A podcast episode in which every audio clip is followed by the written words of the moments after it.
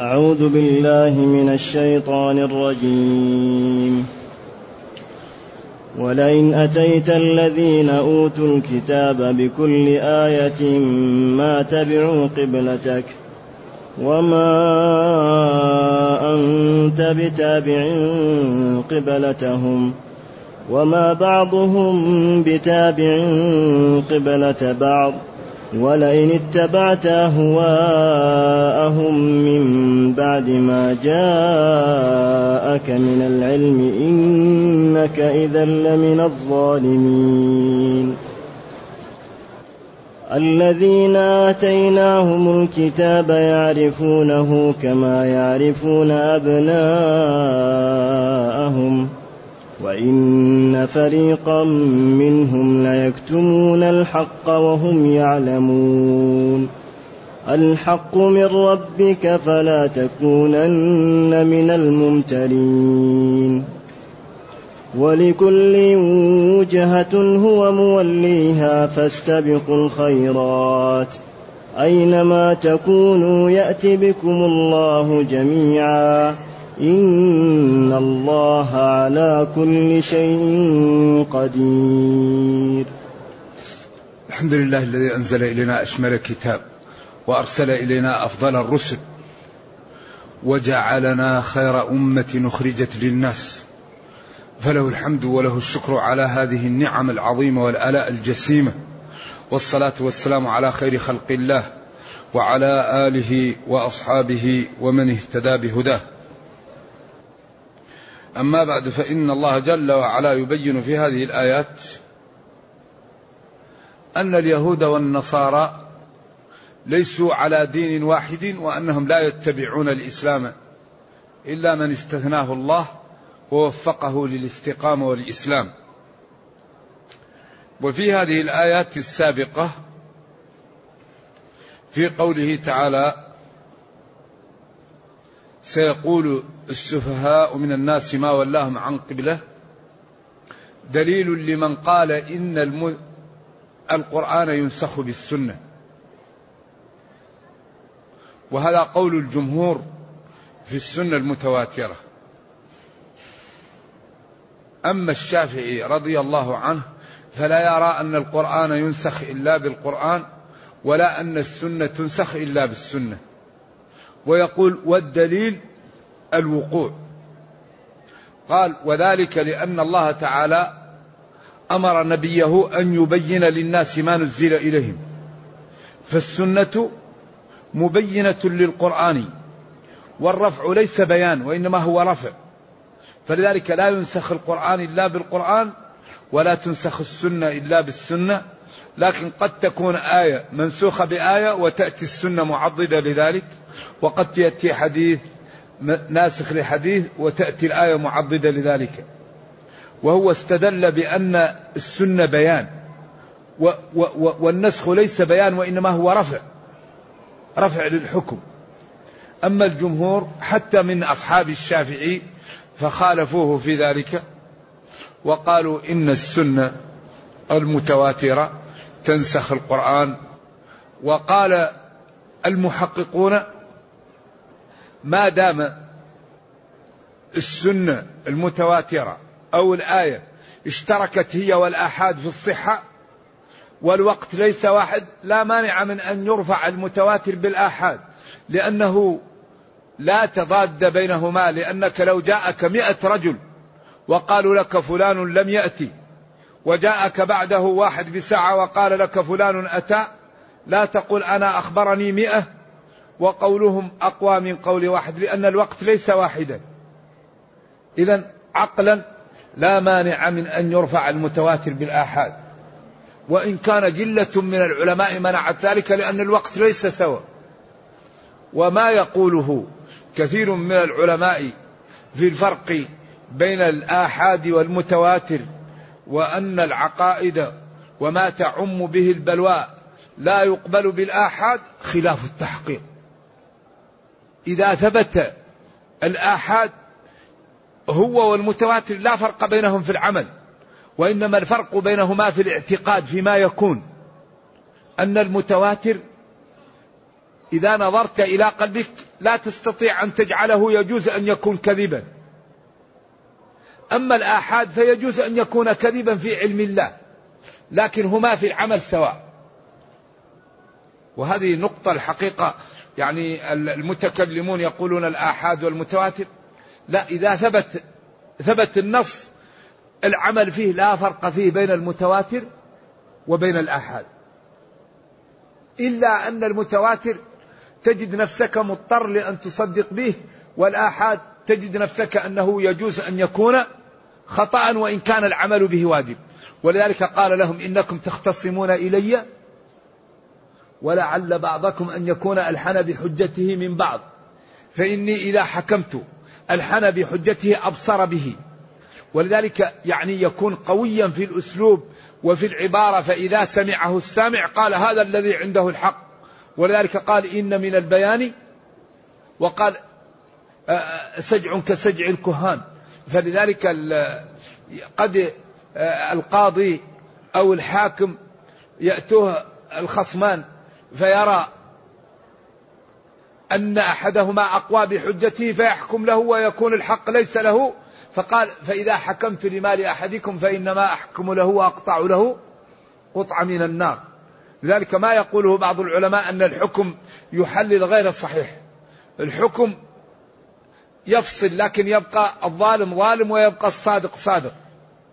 لأنه قال فإنما أحكم له بقطعة من نار. إذا الفرق بين المتواتر والآحاد أن المتواتر تجد نفسك مضطر للتصديق به والآحاد يجوز أن يكون إيش؟ في, غير صحيح ولذلك قالوا لا القطع يعني يرويه عدل ضابط عن مثله معتمد في نقله وضبطه قالوا هذا في الظاهر أما الواقع ما ندري عنه لكن نحن نحكم إيش؟ بالأغلب كما قال النبي صلى الله عليه وسلم لأبي هريرة لما قال له الشيطان جاءه وقال أنا فقير وأخذ من إبل الصدقة قال له سيأتيك وأتاه المرة الثالثة. قال أمسكك. قال له يا أخي فكني وأقول لك أنك إذا قرأت آية الكرسي لا يقربك شيطان. فقال له النبي صلى الله عليه وسلم صدقك؟ وهو كذوب. وهو كذوب جملة حالية. صدقك في حال كونه كذب كذابا. إذا الكذاب قد يصدق والصادق قد يكذب لكن نحن أمورنا تبنى على الظواهر. أشهدوا ذوي عدل منكم. إن قيل لكم ارجعوا فارجعوا. فإن لم يأتوا بالشهداء فأولئك عند الله أي في شرعهم هم الكاذبون لأنهم تكلموا بما لم يحل لهم أن يتكلموا به. فلذلك هذا الدين دين قوي مبني على قواعد راسخة لا يقاوم إلا بتجهيلنا أو بعدم السماح لنا بالكلام. إذا يقول جل وعلا قد نرى تقلب وجهك في السماء فلنولينك قبلة ترضها. قد حرف تحقيق. نرى النون للجماعة أو المشارك نفسه. نرى نحن أي نرى اللي هو الله. ومن ضمير الرفع ما يستتر كفعل ووافق نرتبط تشكر. أربعة يستتر فيها الضمير منها نرى. أي نرى نحن؟ الله. قد هنا للتحقيق. نرى النون للجماعة والمعظم نفسه. تقلب وجهك في السماء. كان ينظر إلى السماء يريد أن يتحول إليش إلى القبلة. لذلك قالوا هذا يدل على أن التوجه إلى بيت المقدس كان بالسنة. وأن هذا التوجه نسخ بالآية. إذا الآية تنسخ السنة على هذا القول. هذا هو الدليل. نعم. تقلب وجهك في السماء. يعني يقلب وجهه يعني هل يلتفت هكذا أو كذا أو عبر عن الوجه بالبصر رفعه. يدعو الله. لأنه رأى أنه يكون على قبلة أبيه إبراهيم. وأن هذا أدعى لدخول العرب في الإسلام وأنه أيضا أبعد من اليهود لأنه رأى فيهم من الكذب والغش وعدم الاستقامة ما به أمر بخلافهم خالفوا اليهود. لأنه وجدهم ناس يعني مخالفتهم أحسن ليسوا على شيء. لذلك صار يبين معائبهم حتى يزول ما في نفوس العرب من الاحترام لأهل الكتاب. لأنهم كانوا يرونهم قدوة وأهل فضل. فالله بين أنهم كذابين يقتلوا الأنبياء ويغشون وأنهم يبدلون النعم بالكفر والجحود. فليسوا أهلا للقدوة. ولذلك الله قال عابهم قال وكانوا من قبل يستفتحون على الذين كفروا. اللهم انصرنا بهذا النبي الذي يأتي. يستفتحون من الفتاحة يستحكمون يطلبون الفتح. بهذا النبي. اللهم بجاه هذا النبي وبعظمته عندك. أنصرنا عليهم. فإذا جاء فسنقتلكم قتل عاد وإرم. ولذلك كان هذا من أسباب أن الأنصار قالوا نسبق يهودا. هذا الذي تهددكم يهود به. فنحن نسبق وندخل في دينه قبلهم. فلما جاء من العرب قالوا كيف رسولكم من العرب؟ ليس علينا في الأميين. وهم كما يأتي يعرفونه قال عبد الله بن سلام والله لا أبصر بالنبي صلى الله عليه وسلم من ابني لأن وصفه موجود وصفاته لا ت... أما ابني فلا أدري هل أم خانت أم لم تخن أمر غيب لكن هو أعرفه يقينا. لكن هم يغالطون ولذلك الله بين لنا أن من أسباب الذلة والخزي في الدنيا أن يعمل المسلم ببعض الدين ويترك بعض. أخطر شيء. نؤمن بالصلاة ونكفر بالاقتصاد. هم يفادونهم وبعدين يقتلونهم. وإن يأتوكم أسرى تفادوهم وأنتم تخرجونهم من بيوتهم وتحتلونها. أفتؤمنون ببعض الكتاب؟ فما جزاء من يفعل ذلك منكم؟ خزي إيه؟ في الحياة الدنيا. إذا هذا التجرع لفعل هذا يسبب الخزي في الحياة الدنيا أن يعمل المسلم ببعض الدين ويترك البعض. ولذلك هذا من أسباب خزيهم أنهم آمنوا بالمفادات وخرجوهم من ديارهم احتلوا أرضاهم وطردوهم منها وقتلوهم. إذا هذا يسبب الخزي في الحياة الدنيا. كما أن مخالفة أمر الله تعالى تسبب ماذا؟ تسبب الفتنة. الفتنة. فليحذر الذين يخالفون عن أمره أن تصيبهم فتنة. تصيبهم فتنة. الله قال وأعدوا.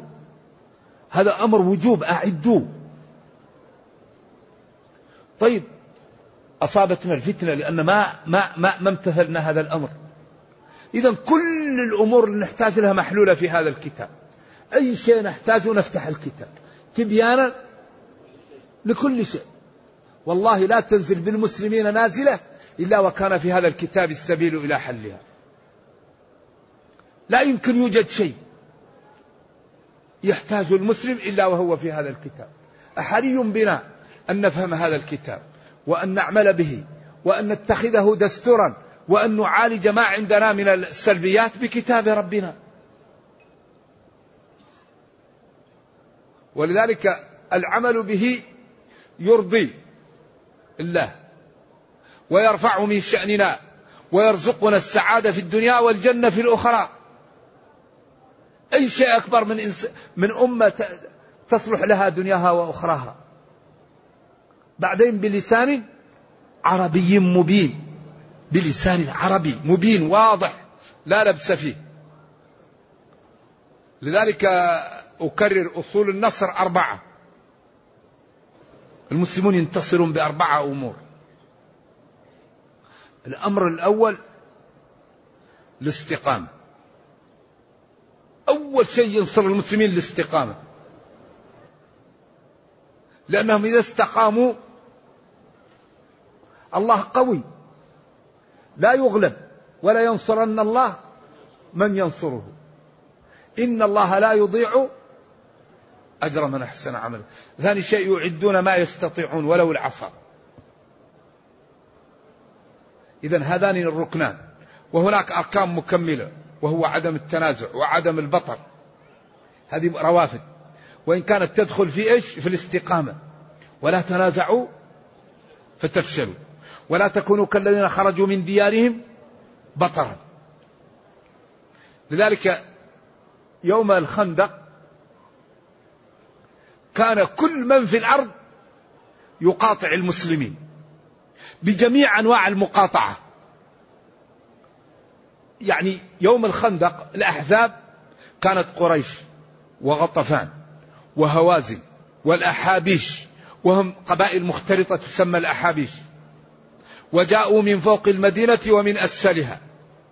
حتى وصف الله الموقف وقال إذ جاءوكم من فوقكم وإذ زاغت الأبصار وبلغت القلوب الحناجر. هذا هذا تعبير عن شدة الخوف. كأن القلب يبقى يخرج لشدة الخوف. قاموا بالركن المعنوي وهو قوله هذا ما وعدنا الله ورسوله وصدق الله ورسوله وما زادهم إلا إيمانا وتسليما. إذا هذا الركن المعنوي وهو الاستقامة. وقاموا بالركن المادي وهو حفر الخندق. لأنه كان في ذلك الوقت أكبر سبب يمكن أن يقوموا به. إذا لما قاموا بالركنين أنزل الله شيئا لم يكن في الحسبان. ولم يكن يحسبون له حساب. وامتن على المسلمين. وقال يا أيها الذين آمنوا اذكروا نعمة الله عليكم إذ جاءتكم جنود جنود كثيرة. كلهم يقاطعونهم أهل الأرض. فأرسلنا عليهم ريحا وجنودا لم ترها إذا اللي ينصر بالملائكة والرياح ينبغي أن تكون العلاقة معه على ما أراد. لأنه هو ينصرك بالملائكة والرياح. فإذا استقمت على ما أراد منك ينزل لك الملائكة والرياح. وينزل جبريل ويضع جناحه تحت الأعداء ويرفع بهم الأرض ويقلبها بهم كما فعل بقوم لوط. والمؤتفكة أهوى. أو يأخذ يده يحطها على أوجههم فلا يبقى عين ولا فم ولا أنف. طمسنا أعينهم. الذين كانوا يريدون الإجرام جبريل لما مسح وجوههم أصبح الوجه كالكف. ما في محل العين ولا الأنف ولا الفم. أصبح زي الكف. طمسنا أعينهم. لا أثر له. أصبح الوجه كتلة. إذا كل شيء نحتاجه موجود. أي شيء نحتاجه نفتح المصحف موجود فيه. تبيانا لكل شيء. وبعدين القرآن ما فيه إغال لا. قوله الحق ما فيه مبالغات.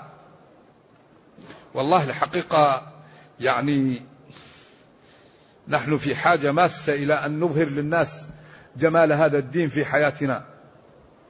إذا قد نرى تقلب وجهك في السماء فلنولينك قبلة ترضاها.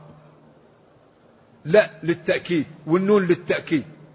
يعني اطمئن والله لنولينك قبلة. القبلة هي الجهة والمقصود بها المحل اللي يتوجه له في الصلاة. ترضها تحبها. إذا فولي وجهك. فلعلة ذلك الذي قلنا أو الفاء الفصيحة وجهك. يعني الوجه هو هذا شطر شطر الشيء شطر له معاني. لكن هنا المقصود به جهته فولي وجهك جهة المسجد الحرام. وحيث ما كنتم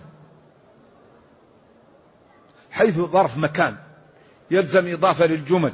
ولذلك لم يأتي في القرآن مضاف إلا لغير معرب. لأن جر ما وراءه رفع ما وراءه ثقيل في السمع. لما ترى حيث سهيل طالعة أو حيث سهيل. لكن لأنه رفع ما بعد ثقيل في السمع. لم يأتي في, في القرآن مضاف إلا لما لا تظهر عليه إيش؟ الحركات. لأنك تقول حيث زيد قائم. فقولك حيث زيد هذا في السمع ثقيل. لذلك جاء وحيث ما كنتم. حيث ما. حيث ما ما وقفت عليها في القرآن بعدها شيء معرب. لأن رفع ما بعدها ثقيل في السمع حيث ما كنتم. وحيث إيش؟ أتن بحيث في القرآن ومن حيث خرجت. أيوة، ما يأتي بعد هذا. كما أن الأرض أيضا لم تجمع في القرآن بخلاف السماوات. سبع سماوات ومن الأرض مثلهن لأن أرضون شذة ليست مثل عامر ولا مذنب. ولذلك القرآن ما يأتي فيه إلا الفصيح الجميل. قرآن عجيب.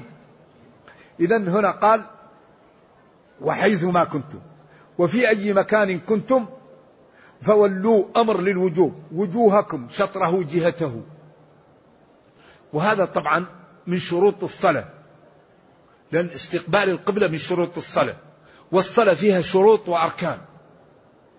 والفرق بين الشرط والركن أن الشرط خارج عن الماهية والركن داخل في الماهية. وكل من الشرط والركن إذا فسد فسدت إيش؟ فسد المشروع فسدت العبادة. فالشرط هو العلامة وهو ما يلزم من عدمه العدم ولا يلزم من وجوده وجود ولا عدم لذاته مثل ما لا مثل الوضوء. الوضوء شرط في صحة الصلاة. لكن قد الإنسان يتوضأ ولا يصلي مثل استقبال القبلة. استقبال القبلة شرط في, في, في الصلاة لكن قد الإنسان يستقبل القبلة ولا يصلي. ما يلزم من عدمه العدم لكن لا يلزم من وجوده وجود ولا عدم لذاته هو. أما الركن فهو جزء الذات.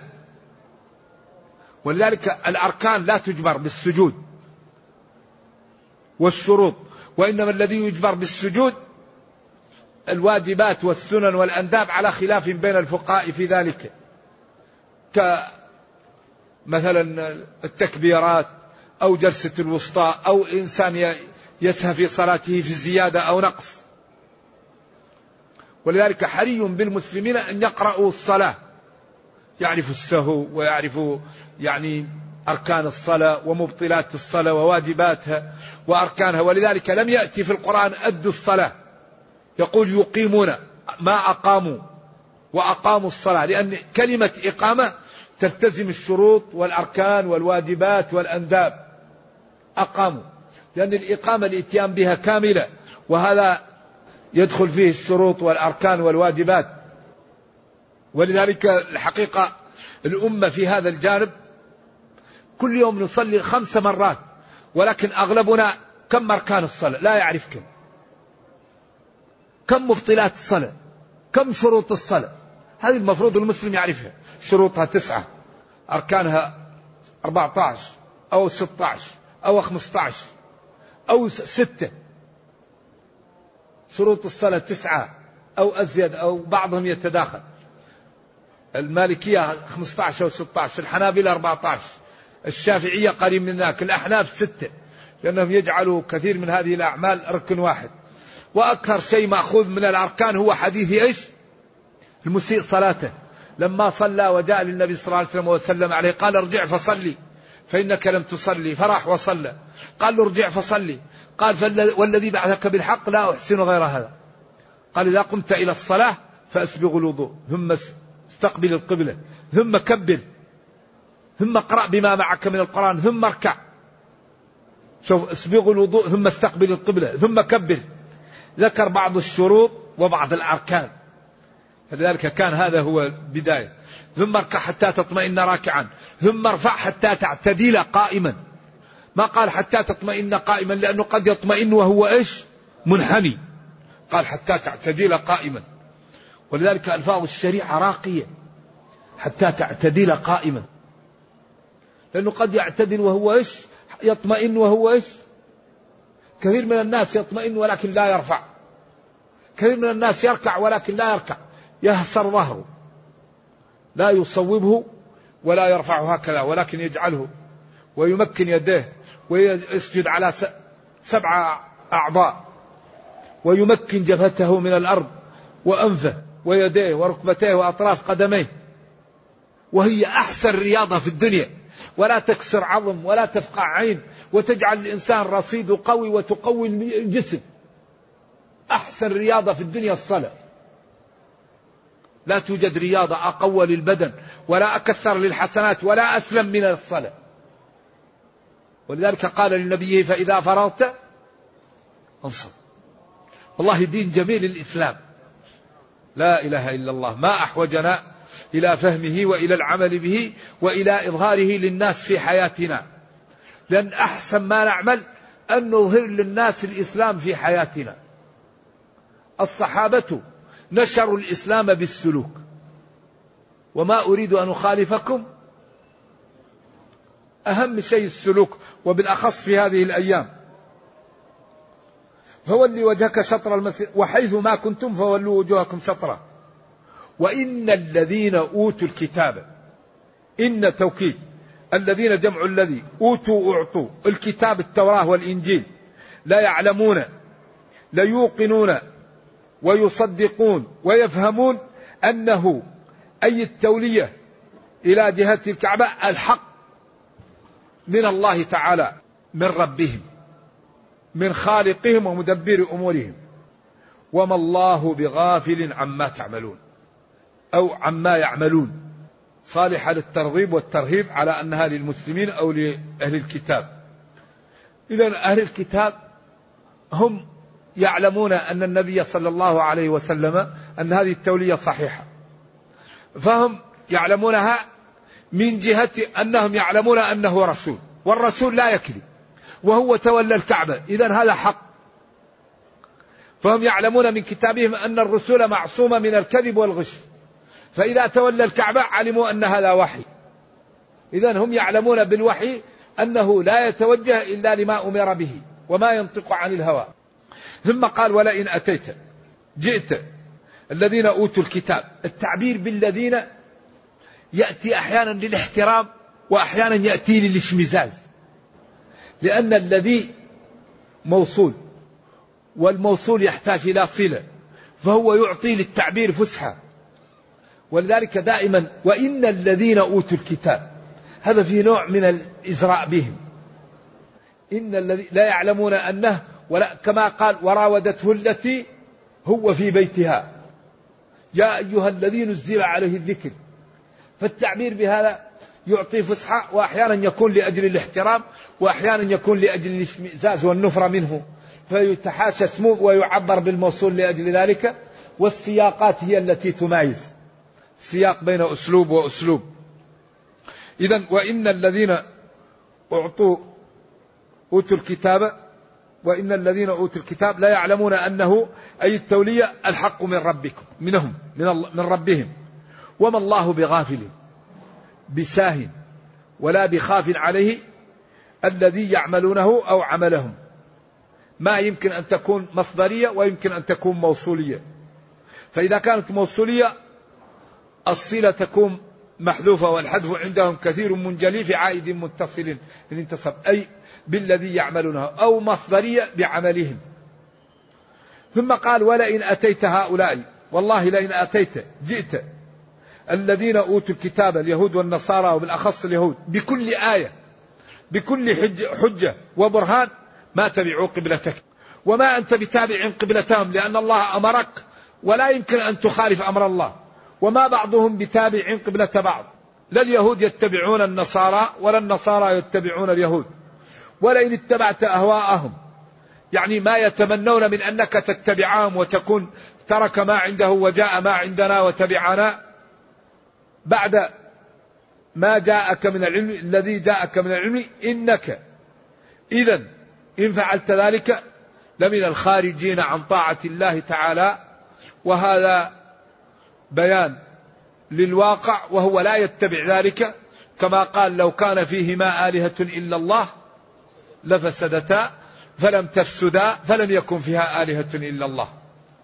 ولذلك قال ما اتخذ الله من ولد وما كان معه من إله إذا لذهب كل إله بما خلق ولا على بعضهم. سبحان الله وقال ولو تقول علينا بعض الأقاويل لأخذنا منه باليمين ثم لقطعنا منه الوتين. ولذلك هذا الكلام ينصب إلى الأمة ومحمد صلى الله عليه وسلم مشرع لها ولا يفعل ذلك. ولذلك لما قال هناك فإن استطعت أن تبتغي نفقا في الأرض أو سلما في السماء فتأتيهم بآية ولو شاء الله لجمعهم فلا تكونن من الجاهلين. إنما يستجيب الذين يسمعون والموتى يبعثهم الله. ثم قال الذين آتيناهم الكتاب يعرفونه الذين مبتدأ. وآتيناهم صلة الكتاب يعرفونه هي الخبر. ويمكن أن تجعلها بدل أو نعت لما تقدم من الأوصاف. وفي الإعراب أنت بالخيار بشرط أن تفهم الإعراب. لأن النحو لا يخطئ. لكن لا بد أن يعرف الإنسان هذا لأنه يكون يفهم. إذا الذين مبتدأ آتيناهم صلتها يعرفونه الخبر. كما يعرفون أبناءهم كما قال عبد الله بن سلام وإن فريقا منهم ليكتمون الحق. نعت النبي صلى الله عليه وسلم في التوراة والإنجيل والرجم عندهم وهم يعلمون. الوقف هنا. الحق من ربك التولية. فلا تكونن من الممترين في ذلك. أيوة الحق من ربك التولية لبيت الله الحرام. الحق من ربك ما جاء به محمد صلى الله عليه وسلم. الحق من ربك اتباع الشريعة. الحق من ربك أنكم تكذبون وأنكم تكتمون وأنكم تغشون وأنكم تفعلون وتفعلون. فلا تكونن من الممترين في ما جاءك من الشرع ومن جملته التوجه إلى الكعبة. وصلى الله وسلم وبارك على نبينا محمد وعلى آله وصحبه. والسلام عليكم ورحمة الله وبركاته.